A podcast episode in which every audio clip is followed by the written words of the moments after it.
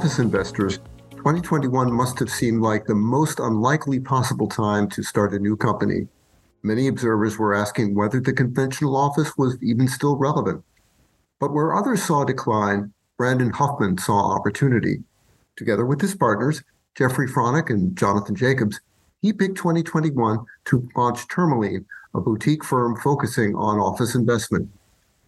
In just the past two years, they've assembled a 4.5 million square foot portfolio and closed transactions valued at more than $3 billion. Although the company has so far tended to gravitate toward the Sun Belt, Huffman points out that the quality of individual assets, rather than a specific market, is the primary driver. Hello, and welcome back to Investment Matters. I'm Paul Rosta, Executive Editor at CPE. In this episode, Huffman shares insights into the office sector's dislocation and why he thinks some of those trends bode well for the future. He details Tourmaline's strategy for creating spaces that appeal to the changing expectations of office workers and tells us how the company is navigating this challenging capital markets climate. Take a listen. Brandon Huffman, welcome to CPE Investment Matters. It's so nice to have you here as our guest today. Nice to be here. Thank you for having me. So, first things first, uh, I've been really excited about finding out the, the origin of the company name. And I, I looked it up, and apparently tourmaline refers to a group of minerals or rocks. How, how did you come up with it, and how does it resonate for you? Well, I would say one of the more um, difficult and unexpected elements of starting a new company is actually coming up with a name. Uh, I think for one, you know, we're inundated with doing the actual work of launching a new business and didn't have a ton of time to think about new names, but we would periodically take breaks, brainstorm, you know, and there's some like typical real estate conventions that you commonly see out there for naming companies. It's often like the founder's name or the co-founder's initials or the location where the business was conceived or where it was born, you know, based off a street or a city we wanted to break the convention a little bit, which actually proved difficult because I think that the more we worked on it, the more we realized we were coming with ideas that either were already taken, didn't really have any meaning, you know, too much of a mouthful. Um, so finally, you know, in one of these brainstorming sessions, my co-founder partner Jeff started actually ripping through a lot of the beaches in San Diego, which is where he happens to be from. And one of the more famous surf locales is actually a beach called Tourmaline Beach. So we thought it was interesting. We sat on it for a little while. Um, as you noted, it actually also happens to be a precious gemstone, which is the gemstone of one of the birth months. I can't remember which one, but um, it also, you know, symbolically like represents wisdom, voice, insight, like creativity, kind of this like concept of balance, which you know, in a hokey way, I think applies to our business because I think real estate investing is a lot of like an art and a science a lot of the science is like the technical know-how, the expertise, like how to do things, the blocking and the basics. But there's a whole like art to it too that I think was equally as important and is often um, overlooked, right? But it's where's the puck going? Like, what are the shifting tenant sensibilities? Like, how's tech influencing design and how employers and employees want to interact with one another? You know, there's a million different like design and and, and hospitality elements that have evolved really in the last couple years that are much more art like than like science like. And I think uh, that side of the business is just as important as the technical side. So we like the concept of balance and it isn't too hard for too many people to say. So uh, we settled uh, we settled with that. We figured there weren't too many better options at that point in time. Well, talking about starting a new business, though, it seems like that you and your partners sure picked an interesting time to launch a new firm specializing in the office sector the conventional wisdom that we always hear is that office is going through a major adjustment, major realignment. It's going to go on for years. There's uh, going to be lots of dislocation. And we hear the stories about longtime investors handing back the keys. So, all that said, um, what are the main trends that you think investors should be watching in the office market right now? What's shaping the sector? And, you know, if there is such a thing as conventional wisdom in this area, what what's it getting right and what is it getting wrong? Well, all of that is true, and a major dislocation has been occurring for the last couple of years in the office category. Um, first, COVID-induced. I think since then, um, you know, it, has been accentuated um, by obviously interest rate movement here over the last 15 months or so. That said, I think we also noticed there was going to be tremendous opportunity within that major dislocation for a couple of reasons. I think number one, we've been in the office game a long time and we had a front row seat to a lot of trends that were nascent trends that were already emerging pre COVID. And our thesis in launching was that there was a good chance that COVID was going to really serve as a catalyst to accelerate many of those trends a decade or so into the future, right? From the way employers and employees want to work in a more optimal way and how tech is involved and how design is involved. And so it was no longer going to be just sort of these really good amenities anymore. We thought it was going to be a much more kind of cohesive, interesting offering. That's what was going to attract tenants. And COVID, we thought was going to, you know, bring us 10 years into the future. So for us, if we could invest and our thesis was correct, and we could create and buy and really create that right type of product at that moment in time and give employers a real incentive to get to their employees to get back to the office place. We thought that was a really interesting value proposition, right? It's a value proposition to the employees, which in turn is a value proposition to the employers, which is in turn is a great value proposition to our investors that are now benefiting from you know faster leasing, higher rents, better tenant retention and satisfaction within our properties. And if we could do all of that within the backdrop of like a massively dislocated category where um, capital has gotten very expensive, prices have gone on deep, you know, deep discounts, uh, we thought that was a really interesting place to invest where actually the fundamentals would be strengthening within that segment of the market. But broad based, you're absolutely right. Um, I think you know there is a, there's a there are structural shifts that have happened within the category. I think you know 20 or 30 percent of the product that has been vacated will never be released again. And in a weird way, I think that actually means over time, as this sort of fire kind of burns a lot of the old wood, um, it, it, bodes well for a greater recovery down the road because a lot of people focus on those headline statistics today, Paul, and they said, you know, 30% vacancy. Oh my God, it's it's an apocalypse. And that's true, but I don't think a lot of that 30% will ever release again. Um, so it's almost irrelevant when it comes to the statistics. Some of it is so functionally obsolete or undesirable, whether the physical product the market, non-transit oriented, that even if you were to give it away for free, the next buyer could not invest enough capital into it to make an adequate return on cost going forward. And it's going to get mothballed or it's going to get converted. And I think that, of course, will play out over time and that will drag on the entire system that will be particularly difficult for certain lenders and owners that are playing in that product type. But when you think about the overall health of the market, with that bottom 30% really going away, I think the market ultimately shakes at a much like healthier point than a lot of people would glean that are just kind of watching this from the sidelines. Um, but I also think, you know, the flight to quality that I alluded to earlier is very much real.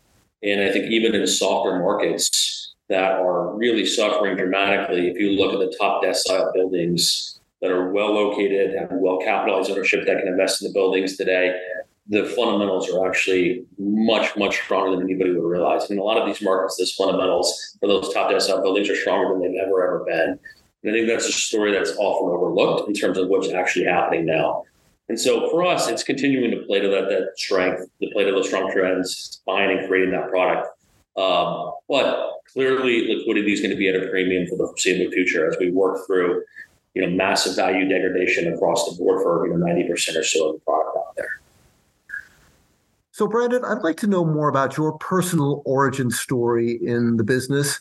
You earned your Bachelor of Science degree in Commerce from the University of Virginia, as well as a BA in Spanish. Uh, are there any takeaways from your college experience that stand out, especially academically? Anything from UVA that had has shaped your perspective? Yeah, look, I think at UVA, I just got a very well-rounded experience, and and back to my origin story within real estate. I mean, I, I wish I, I wish I were divinely inspired and and had some kind of master plan from the time I was young to to, to be in this position now. I mean, the fact of the matter is I didn't, but I but I do think that origin story really started when I was at UVA. I actually um, did a summer internship on Wall Street in banking, accepted a full time offer to go back to within banking. But my senior year, before going to full time, I actually happened to take a real estate course within the Commerce School at the University of Virginia. And you know what struck me as uh, it should have struck me before, but I think what became very evident to me and is maybe self evident to others is that real estate really is an inefficient asset class. Uh, when you start going through case studies and learning different markets and different situations, I mean, it's the most heterogeneous asset class out there. I mean, nothing is the same Um, no two streets are the same, no two buildings are the same, no two tenants are the same, no two ownership structures are exactly the same. And so it's effectively like the opposite of trading a commodity, right? So while it still very much depends on macro trends and supply and demand and job growth. And that's all very much important, something we've got to be very much attuned to. It's also very like situationally driven, right? And and it's having access to those right opportunities and the right information that others don't have access to. And I think that's what's unique about real estate and what really gravitated uh, me towards the category. And I think as I started getting into it, then um, kind of in banking, I had the opportunity to raise my hand and be a little bit more real estate focused within uh, the Wall Street shop I was at. And I think then from there, it just it, that that became more and more obvious that in a market where I think information is more ubiquitous, uh, more readily available, more transferable, everybody's working out the same data set. It's not that at all in real estate. I think it's still very, very much uh, an insular business. It's localized information, and it's knowing kind of the right people at the right time. And I think that allows for outsized returns. And I think a way that a lot of other asset classes are struggling more with today. And uh, it's an interesting place to be, particularly in moments of time that we alluded to, like this, where uh, I think there's a lot of movement in a very short period of time. Before you launched Tourmaline, you were a managing partner and head of portfolio equity investments at Rubenstein Partners. How has that experience helped inform your approach to business?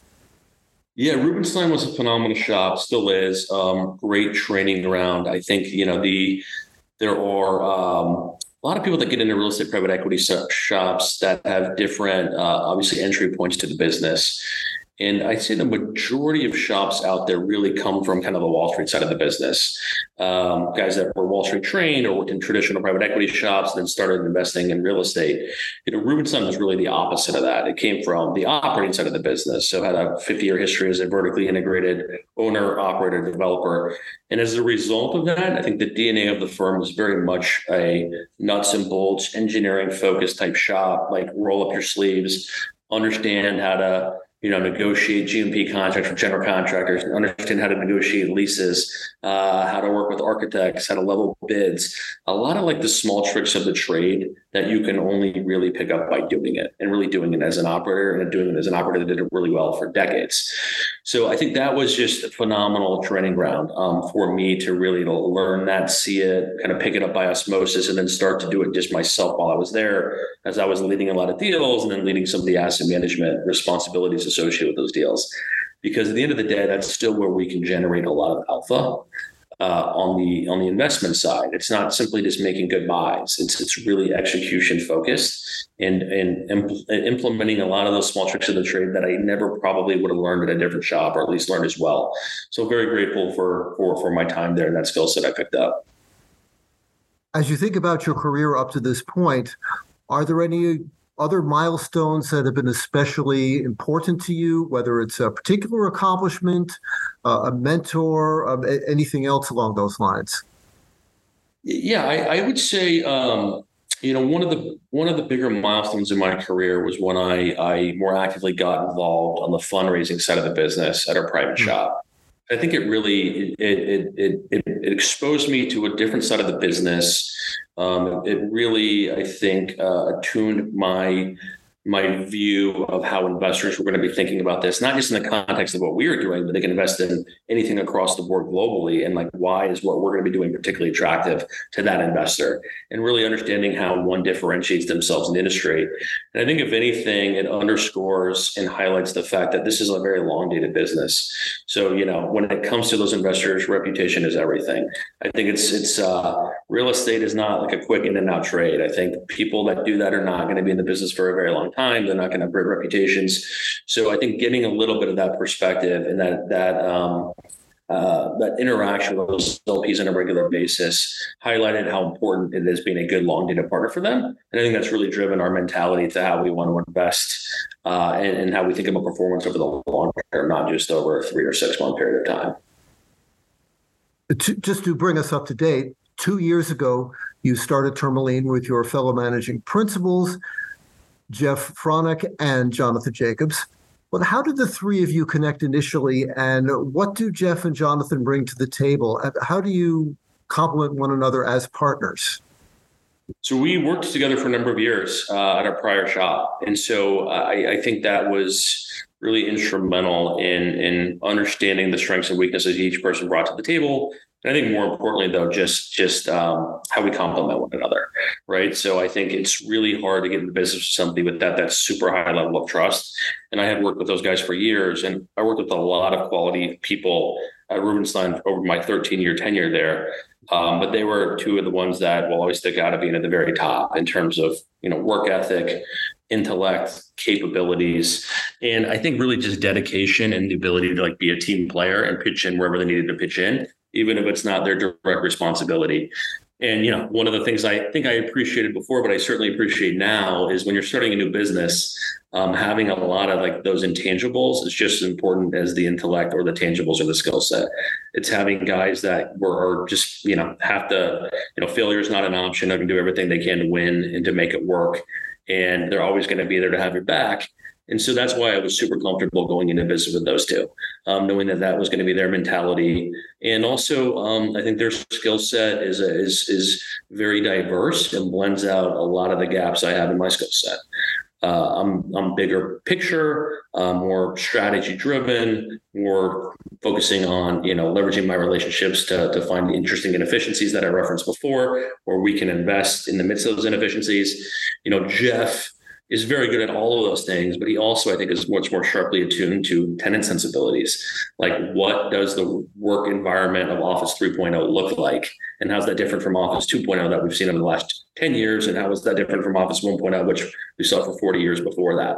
And I think not only does he have very good insight there, but he's a very good executor and very much um, connects with a lot of those end users in a way that I think is unique in our industry.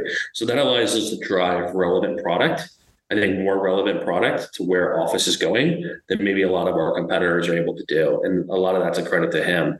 Um, you know, John is good at all of those things, and and even you know a lot of the things that Jeff and I don't want to deal with on a regular basis. I mean, he keeps our company a well-oiled humming machine. We've got a lot of really uh, blue chip institutional global partners. He handles a lot of you know kind of their requests, a lot of their reporting needs. Um, he's just very sharp at running in a very efficient business, which I think frees the two of us up, Jeff and I, to do what we do best, and it's, it's to find those opportunities and then execute on them. So it's uh, it's been a pleasure working with the two of them, and and uh, I can tell you that uh, we would not be nearly as far along if, if either of them were missing from the equation. Well, you've been touching on strategy throughout our conversation so far, and I'd like to now drill down a little bit more, if we could. You seems to me that you've assembled a portfolio in a pretty eclectic group of markets, um, among them Charlotte, Minneapolis, Dallas, San Antonio, Miami, and others. Why why those markets though? And is there a common thread?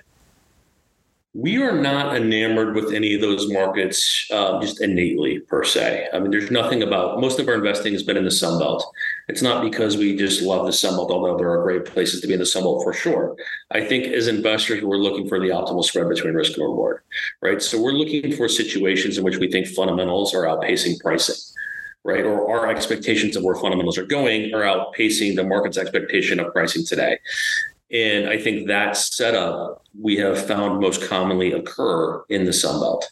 Uh, these are markets that are beneficiaries of a lot of the beta tailwinds that a lot of people know about uh, in migration, job growth, population moving there, um, a lot of them business friendly jurisdictions.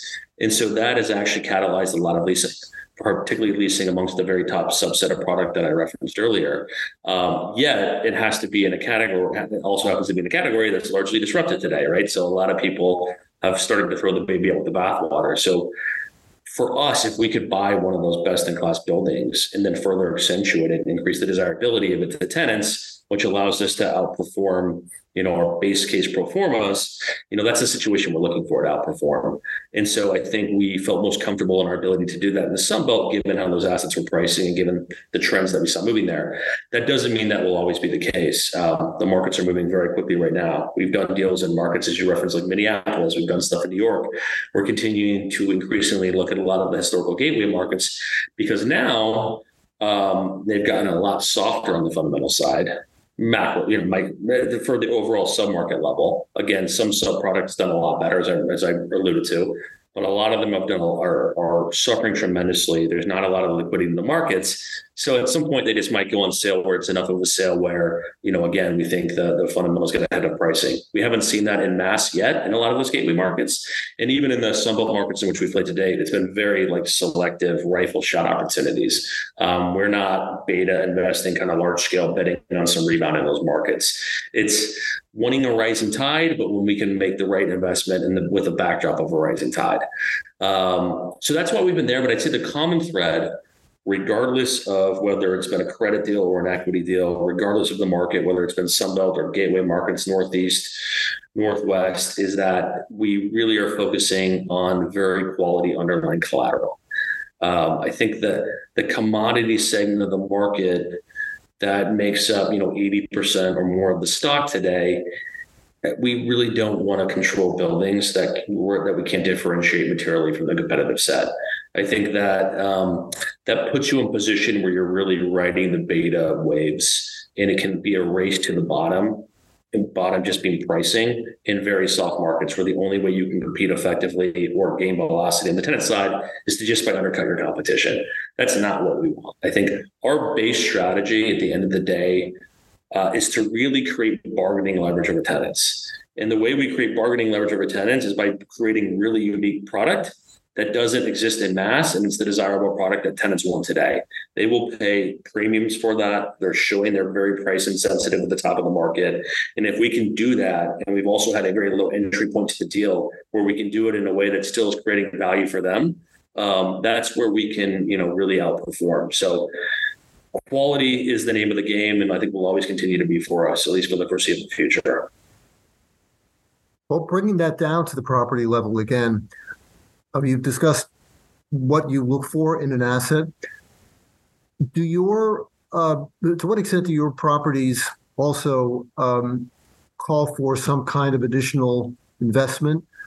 Are there um, would you say that there are value add opportunities out there that you look for, or are you looking for a, a property that is basically high quality, off the shelf, does not require a, a great deal of capital from your part?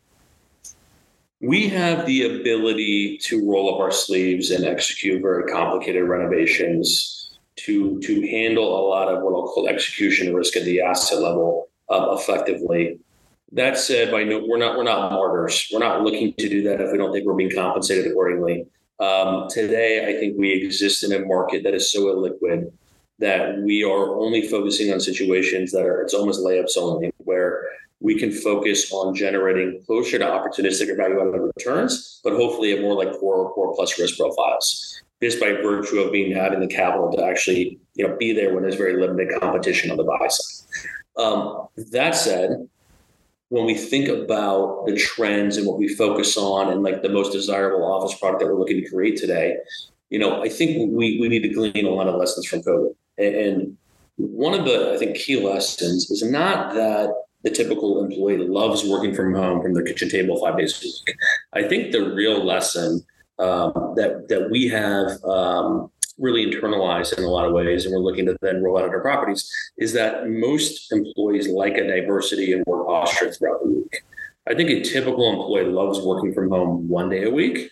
Uh, maybe they're on the road one day a week. Maybe they're in the office two days a week, and maybe they're in the kind of proverbial third place, like coffee shop, one day a week, right? And that diversity in work posture is very important. And what we are looking to do is buy and create properties that actually bring that variety in work posture within the, the, campus. So a lot of that is no longer just having like really good amenities and the amenities stay within the four walls amenities. It's activating the connective tissue between the amenities. So the employee can go down to the really high end, you know, dining hall or, or coffee shop and they can have that diversity and experience and they can have kind of those fortuitous or gratuitous i should say um, rendezvous with other people and other companies and that collaboration and feeling like they're outside of the office yet they can be an elevator right away from getting back to, to their boss or their employees for like key meetings right? And it's it, doing that really well is easier said than done. I think most office product is not conducive to it generally but then it goes way beyond the physical product. It goes into the services offered the hospitality around those services, and then really like the tech and how kind of the tech brings it all together and makes it very user friendly. So we're focusing on product where we can kind of roll that out in a much more hospitality forward way, but obviously matching up a really, I think, compelling um, built environment around it that's unique in the market and hasn't been done in scale in the last five years, if really ever. Brandon, you've you've uh, referenced liquidity a couple of times during our conversation, or the lack thereof, as the case may be.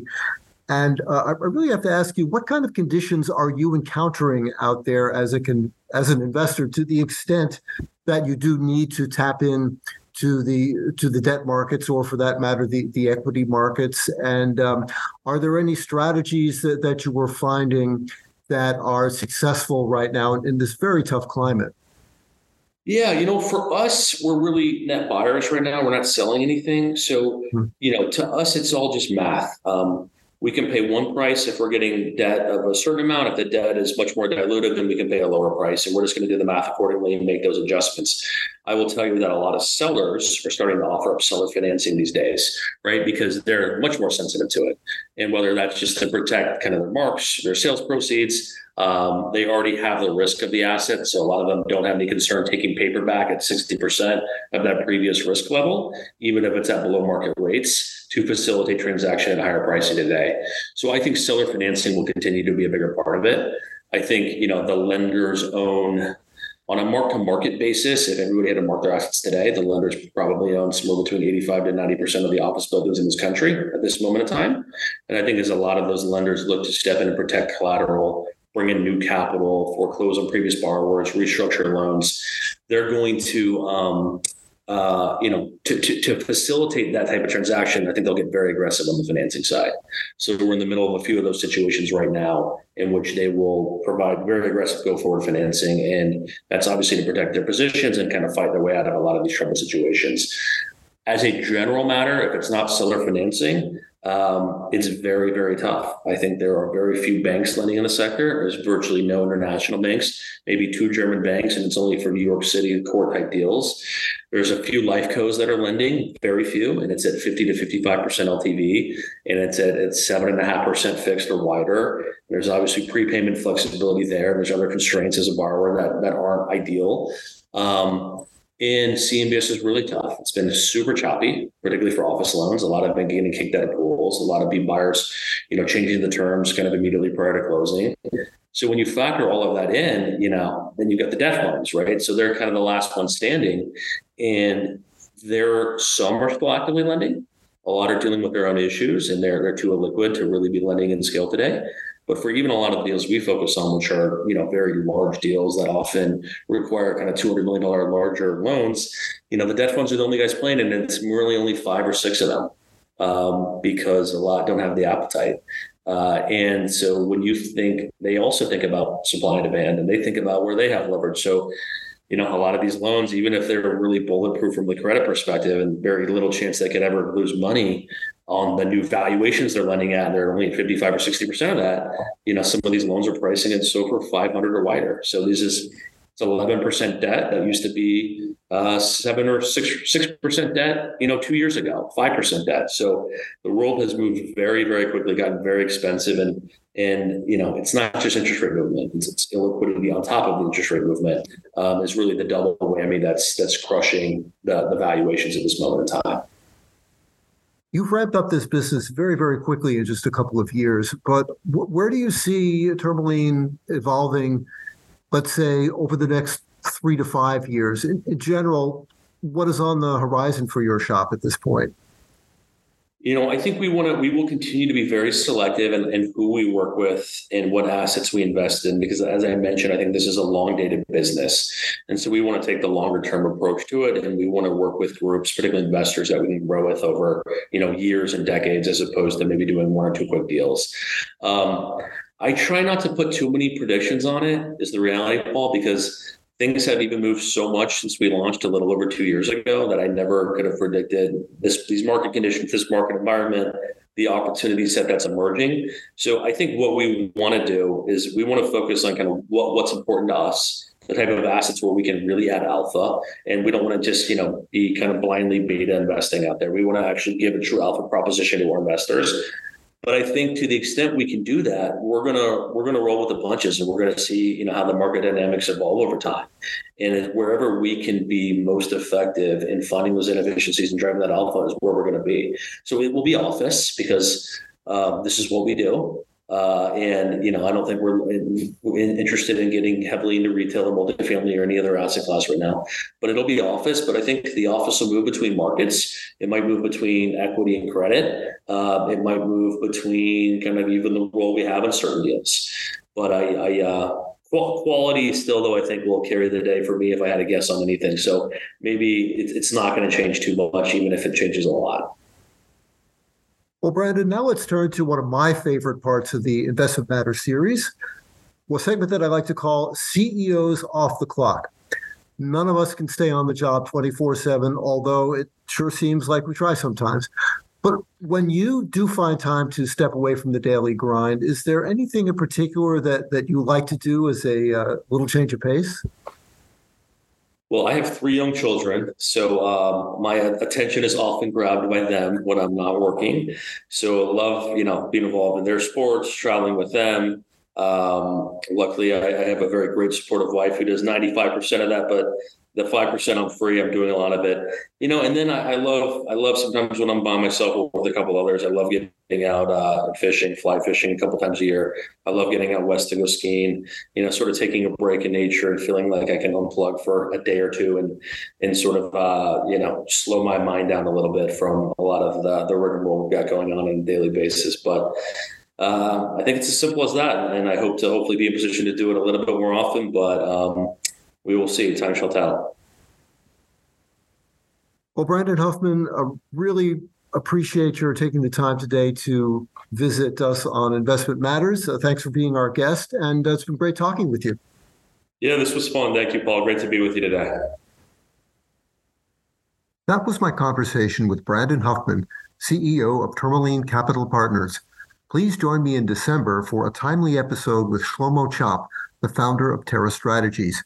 He'll be sharing his insights into distressed assets, the real estate capital markets, CMBS, and other topics. You can find archived episodes of Investment Matters and more CPE podcasts on Apple Podcasts and on our website, commercialsearch.com. Before you go, let me take a moment to tell you about an exciting opportunity. The CPE Executive Council is a group of industry leaders who exchange ideas about trending real estate issues. Highlights of their discussions are posted on our website and featured in our newsletters.